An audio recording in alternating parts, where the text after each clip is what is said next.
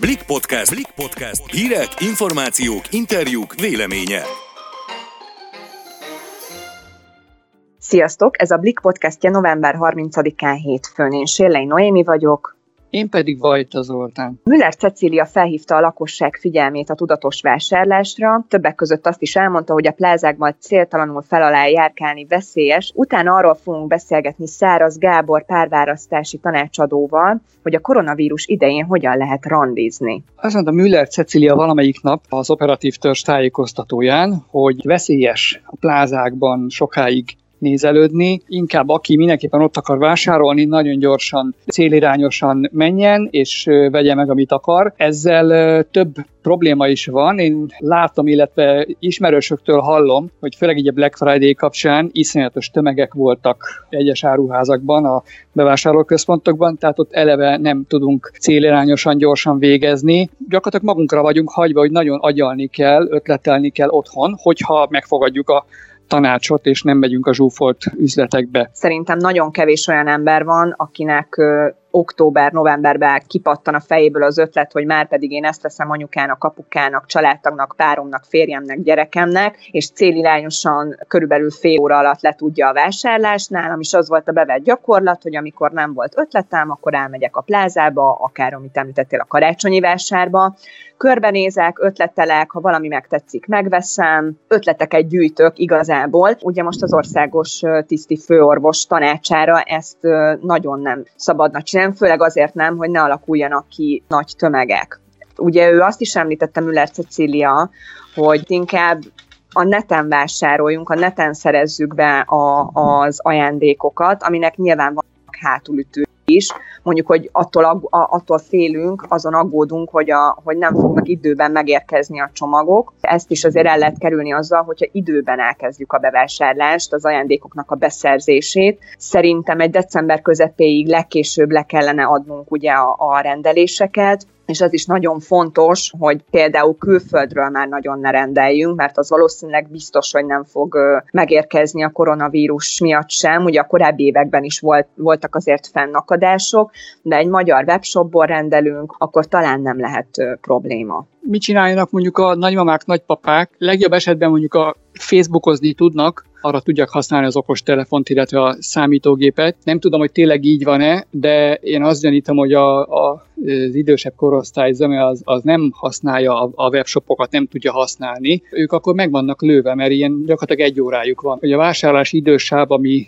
amit nekik kijelöltek, hogy akkor csak a 65 éven felüliek vásárolhatnak, az 9 és 11 között van a hétköznaponként. Szerintem ebből egyébként nem lesz probléma, mert azt felmérések is igazolják, hogy azért a legtöbb idős ember, ő, ők általában nem ajándékot, hanem pénzt adnak a, a családtagjaiknak, úgyhogy én úgy gondolom, hogy az ajándékvásárlás szempontjából nem lesz nagy fennakadás és probléma. Nem csak az ajándékokat szerezzük be karácsonykor, hanem az ünnepi vacsorához az alapanyagokat is. Tehát itt most az élelmiszerbevásárlás kapcsán is azért előre kell gondolkodnunk, hogy azokat mikor szerezzük be, és az is egy nagyon jó dolog, hogy nem csak az ajándékokat, vagy a különböző árucikkeket szerezhetjük be az interneten, hanem most már élelmiszert is rendelhetünk egyébként házhoz. Tehát nekem nem muszáj kitennem a lábamat decemberben az ajtón, és, és nem tudom futkozni a nagy központokba a, a kacsamel, meg a steak hús után, hanem el tudom intézni az interneten is. Piacon ott ugyan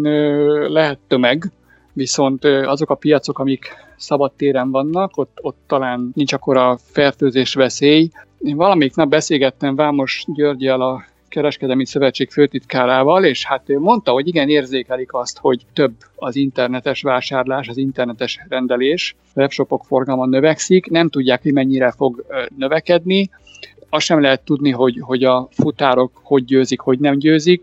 Már növekszik egyébként a szállítási idő, nyílik az olló. Igazából ezt most senki nem tudja, hogy, hogy ebben a rendkívüli helyzetben azok, akik korábban a, az üzleteket járták, és cipelték haza az ajándékokat, és dugdosták otthon, azoknak hány százaléka az, aki most a webshopokat böngészi, és várja a futárt, vagy pedig megy a csomagpontra, és ott fölveszi az ajándékot. Egyelőre az elmúlt hétvégén volt a, ez a Black Friday, akkor hát így azt hallottam többektől, hogy hát nagyon nagy volt a, a tumultus, ijesztő volt a tömeg némelyik némelyik ilyen elektronikai áruházban. Hát egy biztos, hogy tényleg az lenne most a legfelelősség teljesebb döntés, hogyha előre megírjuk a listát, rászánunk egy pár órát, hogy kinek mit fogunk vásárolni, és ha lehet, ha meg tudjuk oldani, akkor az interneten szerezzük be a, az ajándékokat. Ha mégis el kell mennünk a plázába, mert szeretnénk látni az adott árut, amit, amit valakinek szánunk karácsonykor, akkor se két órát töltsünk el a plázában, hanem mondjuk 10 percet, tehát ami, amit te is említettél a beszélgetés elején, célirányosan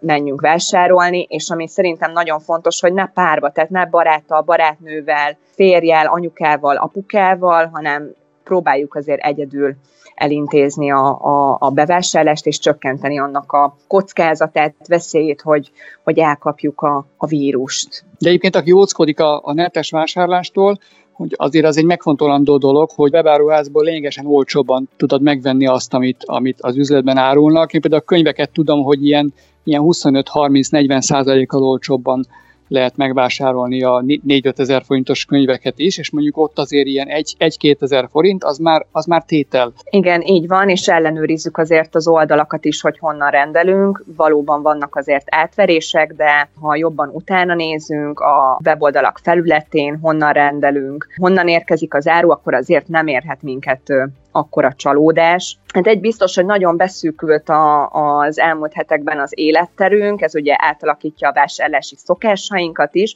A koronavírus miatt a randizási szokásaink is megváltoztak. Száraz Gábor párválasztási tanácsadóval arról beszélgettünk, hogyan is randizzunk a járvány idején koronavírus idején ugye kiestek az esti programok, és sokaknak a munkahely is, ami eddig elegendő társas érintkezést biztosított az embereknek. Mindez talán azok számára a legnehezebb, akik az üres lakásba térnek haza. Üdvözlöm, Gábor! Köszöntöm a hallgatókat! Vajon le kell mondanunk a pandémiás időszakban arról, hogy párt találjunk? A legfontosabb kérdés, és mindenki erre akarja tudni a választ. Én azt gondolom, hogy nem, nem kell lemondanunk erről.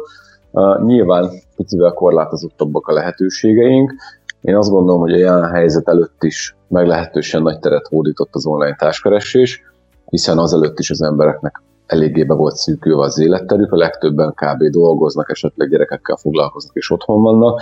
A klasszikus szórakozóhelyek és társasági élet az én azt gondolom, hogy az utóbbi években nem, nem annyira volt elérhető, mint, mint néhány évtizeddel ezelőtt. És a mostani helyzet, hát hiszen ha csak arra gondolunk, hogy 8 óra után nem lehet elmenni, és a legtöbb randi egy vacsora vagy ilyesmi az akkor abban az időtájban lehetséges, gyakorlatilag szinte csak az online tér maradt. Ezzel együtt ez egy nagyon jó lehetőség arra, hogy ismerkedjünk, idáig is az volt, csak megfelelően kell tudni használni, és az online társkeresésnek vannak bizonyos szabályai, amiket, hogyha az ember szem előtt tart, akkor megkiméheti magát a különböző kudarcoktól. Hogyan találhatunk magunknak párt az interneten? Mire kell odafigyelnünk, hogy minél nagyobb legyen az esélyünk a sikerre? Én rögtön azzal kezdeném, hogy úgy gondolom van egy alapvető félreértés az online társkereséssel kapcsolatban.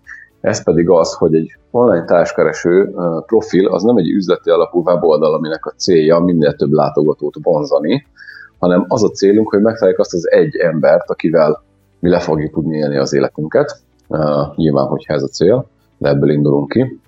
Uh, ehhez természetesen valamennyi emberrel azért kell találkozni, viszonylag ritka, de nem kizárt, hogy az első ember az lesz, aki nekünk jó lesz. És ezzel azt akarom mondani, hogy amikor az ember elkészít egy ilyen online profilt, abból a nézőpontból kell ezt megírni, mint hogyha ahhoz az egy emberhez szólna, az az egy embernek, annak az egy embernek írna, akihez ez szól.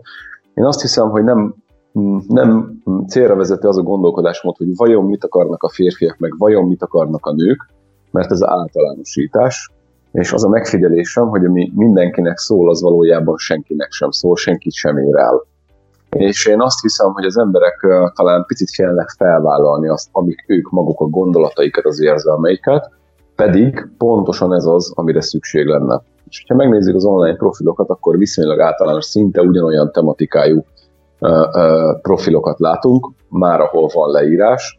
Ugye alapvetően három fő része van egy ilyen profilnak. Az egyik a képek, ami nyilván nagyon beszédes, hiszen ez az első, ami megfogja az embert, vagy éppen nem. És itt felhívnám a figyelmet arra, hogy nem a műtermisége és a, a, a, a csúcs szuper minőség a lényeg, hanem az, hogy minél inkább minket mutasson be.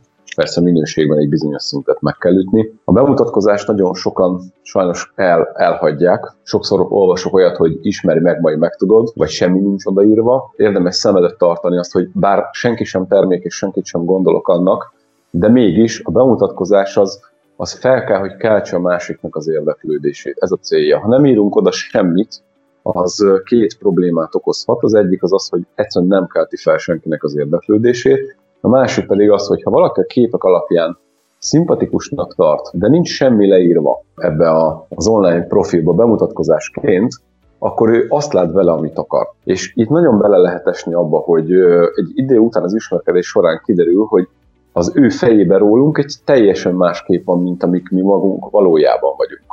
És ez persze fordítva is lehet, mi is beleshetünk ebbe a hibába. Úgyhogy ezért nagyon-nagyon fontos bemutatkozást írni. Illetve van a harmadik rész, ez a kit keresek rész, ezt is érdemes eléggé pontosan meghatározni. Érdemes egyáltalán ebben az időszakban energiát fektetni a randizásba, ha már úgy is tudjuk, hogy találkozni nem tudunk a másikkal? Én azt gondolom, hogy mindenképpen érdemes, és találkozni is szerintem lehetséges. Nyilván megfelelő óvintézkedések megtételével. Én azt gondolom, hogy ma már nagyon sok olyan különböző ilyen közösségi platform létezik, ami videó telefonálásra alkalmas. Hagyjuk, hogy milyen szavakat használ, mi a hanglejtése, hogyan beszél, milyen a hangja, nagyon sok minden kiderül ebből, és ez, ez nagyon-nagyon fontos lenne. Egyébként a jelen helyzettől eltekintés az ember előre felmérje. Ami azt jelenti, hogy 6-8 levélváltás után, hogyha van valami szimpátia, akkor én szerintem már ott kellene lennie egy telefonhívásnak és néhány telefonhívás után, egy-két hosszabb beszélgetés után szerintem egy videótelefonhívásnak. Időnként lehet találkozni olyannal, hogy hosszan elnyúló levelezgetések vannak, hát nem, nem annyira erőlteti valamelyikféle ezt a személyes találkozót, és én szerintem az mindenképpen mindenképpen kerülendő. Szerintem, ha valaki tár- társat akar, akkor a lehető leggyorsabban meg akarja ismerni hogyha úgy érezzük, hogy valaki húzza az időt, vagy ilyesmi, az biztosan nem jó jel. Köszönjük, hogy ma is velünk tartottatok, legközelebb jövő hétfőn találkozhattok velünk. Sziasztok! Sziasztok!